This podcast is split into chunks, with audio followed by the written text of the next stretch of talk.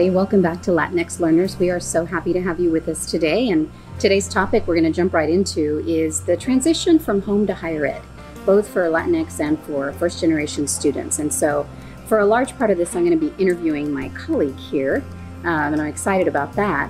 But basically what we're trying to capture is information on how we go from home to higher ed as students, faculty, staff, and administrators. And we want to do that pretty quickly so we can keep your attention.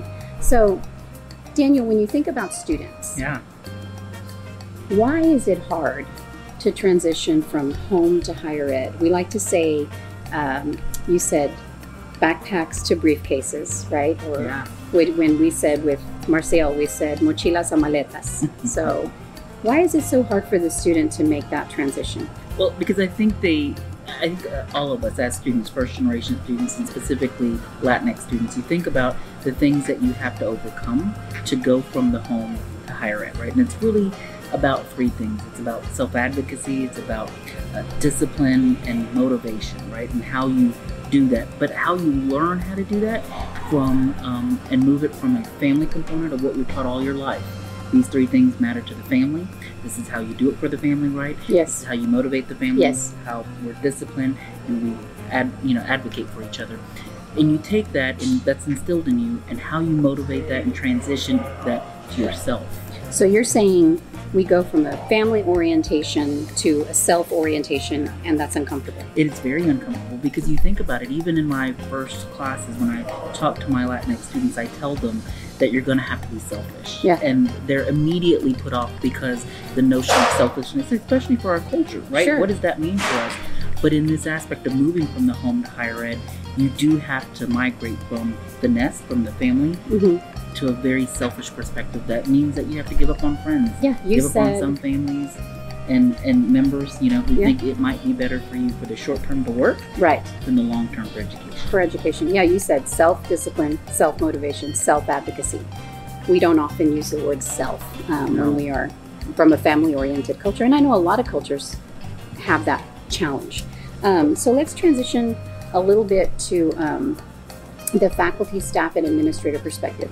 I heard just yesterday, Karen Nilsson, who is a professor emerita who came to do a presentation on critical thinking to our college, said being uncomfortable is what learning is all about.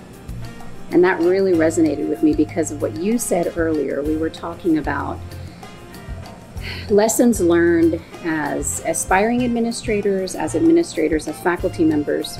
And so I'm going to pick on you a little bit because that's what we do. But, you know, you're put together. We talked about his hair. That's been established. If you haven't seen that, go back and watch the clip on his hair. But you're put together. You look like a professional, right? Yeah. Where did you learn that? Well, I had to learn it first, right? None of us come out looking professional. And certainly, I don't want to necessarily say the Latinx culture is not professional. We are in our own ways, right?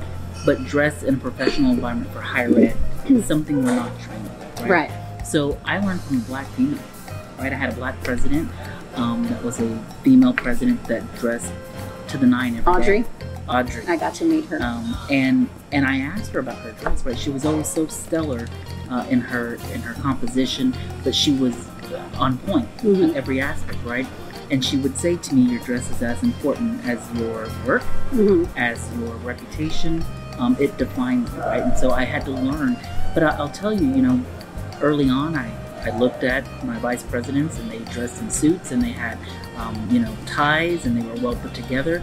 And so I emulated what they looked like, right? And so I went out and bought suits, and I bought suits from places that I don't want to mention. And they were baggy and old, and I didn't know about tailors. It's all about tailoring. And how to take this, right? But you emulate. You see people who do it and they do it well. And certainly, you know, their sizes are a little bit different, so you get your right size. You learn to adjust. We won't talk about sizes here. No, you tailor it. You figure it out. But I think most people undervalue the importance of dress. When you think about when you see someone for the first time, when you're interacting with people, you know, when I go to the grocery store, people treat me differently. Sure. When I look like this compared to when I'm getting out of the gym. Absolutely. And I've got my headband on, right? Yeah. So we talked about, I asked you a question earlier that I wanted you to think about, and I hope you've thought about it by now, but when you dress this way, when you have this professional appearance and you're with your family, how do you feel? Well, it's interesting. With my immediate family, I feel comfortable. My wife, my son, this is what they expect, right? They know your role. They know my role. Sure.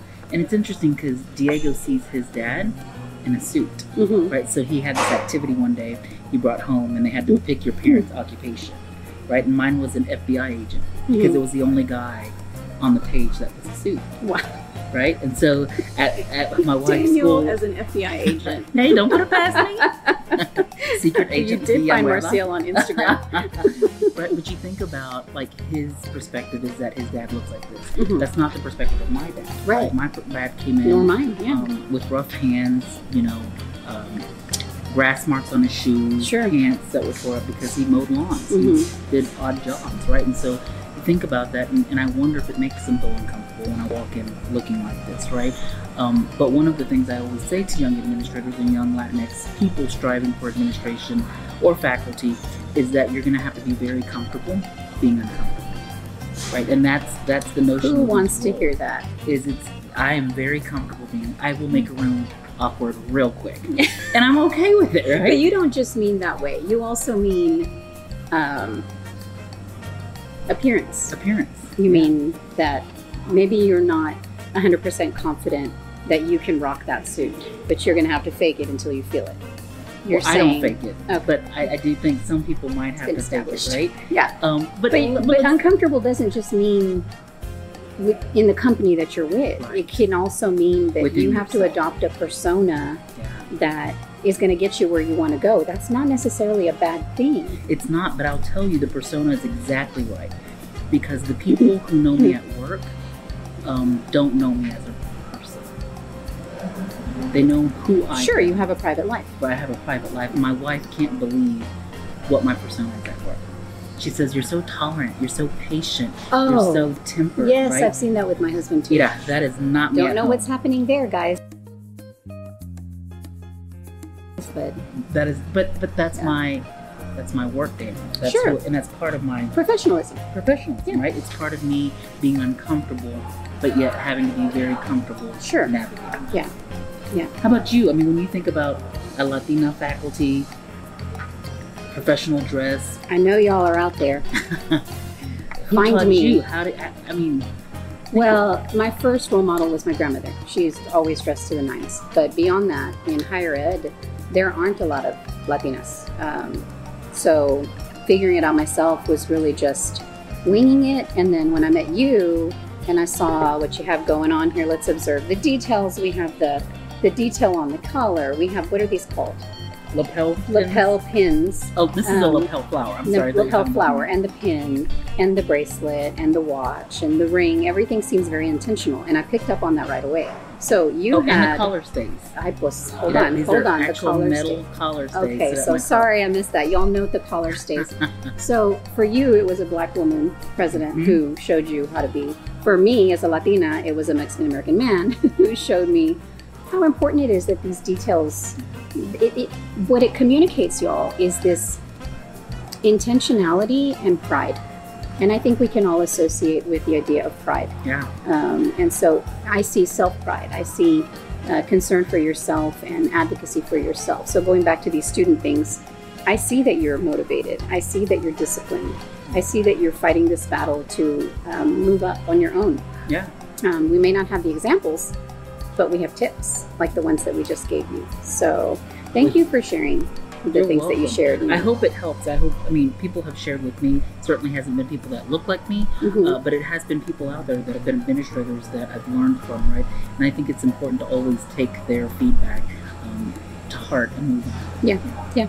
So we want to end with a grito, and the grito is just a shout out to an administrator or a staff member, a faculty member, even a student or a social media influencer, somebody that we like and admire. And so today we wanted to recognize Dr. Anthony Cruz, who is one of the new presidents in the Miami-Dade College system. Congratulations, right? His first presidency. We both follow him and are connected with him on LinkedIn. So it's really funny. LinkedIn is the place to be. This is where we all met.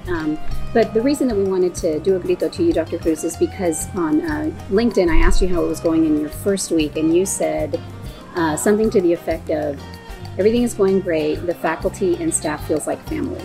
And that just resonated with us because we want to bring that sense of family to higher ed to make students feel more comfortable. We appreciate that you value that, and we're very proud to know you. So, thanks. Congratulations, and thanks for watching. We hope you like, subscribe, and share our channel.